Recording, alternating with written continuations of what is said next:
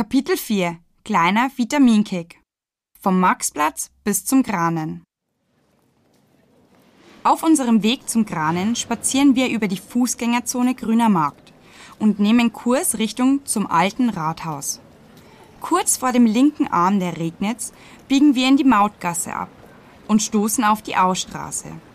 Sie erkennen die Straße sofort an den bunten Regenschirmen, die zwischen den Häusern aufgespannt sind und ein tolles Fotomotiv garantieren. In dem Gässchen, das rechts von Ihnen zum Naturkundemuseum führt, zeigt sich Bamberg von seiner studentischen Seite. Kein Wunder, hier liegt das Studentenhaus und zahlreiche Fakultäten sind im Umfeld verstreut zu finden. Ganz besonders hübsch anzusehen ist der Eingang des Fisherman's Café und Bar New York. Haben Sie schon die kleinen Meerjungfrauenfiguren entdeckt? Sitzen heute auch wieder bärtige, Pfeife rauchende Männer vor dem urigen Café? Das Café Stadtproviant, das auf der gegenüberliegenden Straßenseite liegt, ist ein echter Geheimtipp für alle Veganer und Veggie-Fans. Smoothies, Bowls und Müslis sorgen für frische Vitamine. Und die veganen Nussecken sind eine köstliche kleine Sünde wert.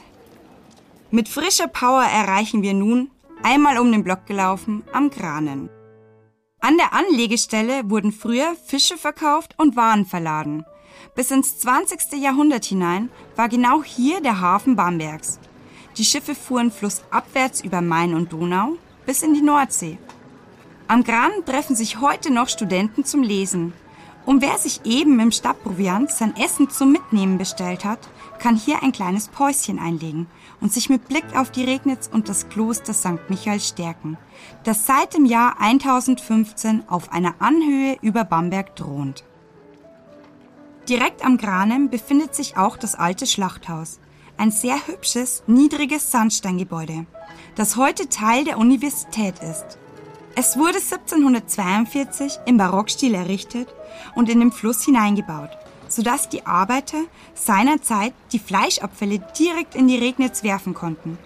Sie erkennen das Schlachthaus auch am steinernen Ochsen, der über dem Eingang bragt, direkt über dem Holzportal mit lateinischer Inschrift. Ins Deutsche übersetzt heißt dieses sinngemäß, sogleich ein Ochs und nicht vorher ein Kalb zu sein, ist gegen die Natur.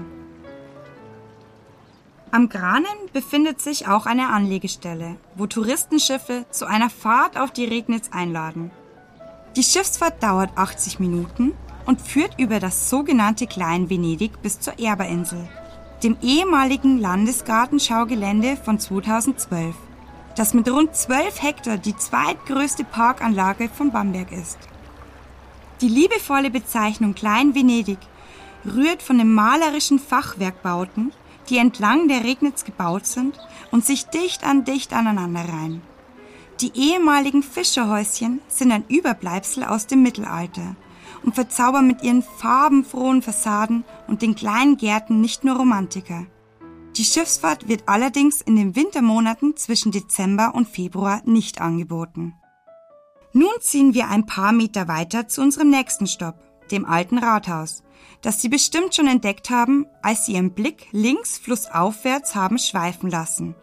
Da wollen wir jetzt hin und hören uns dort gleich wieder.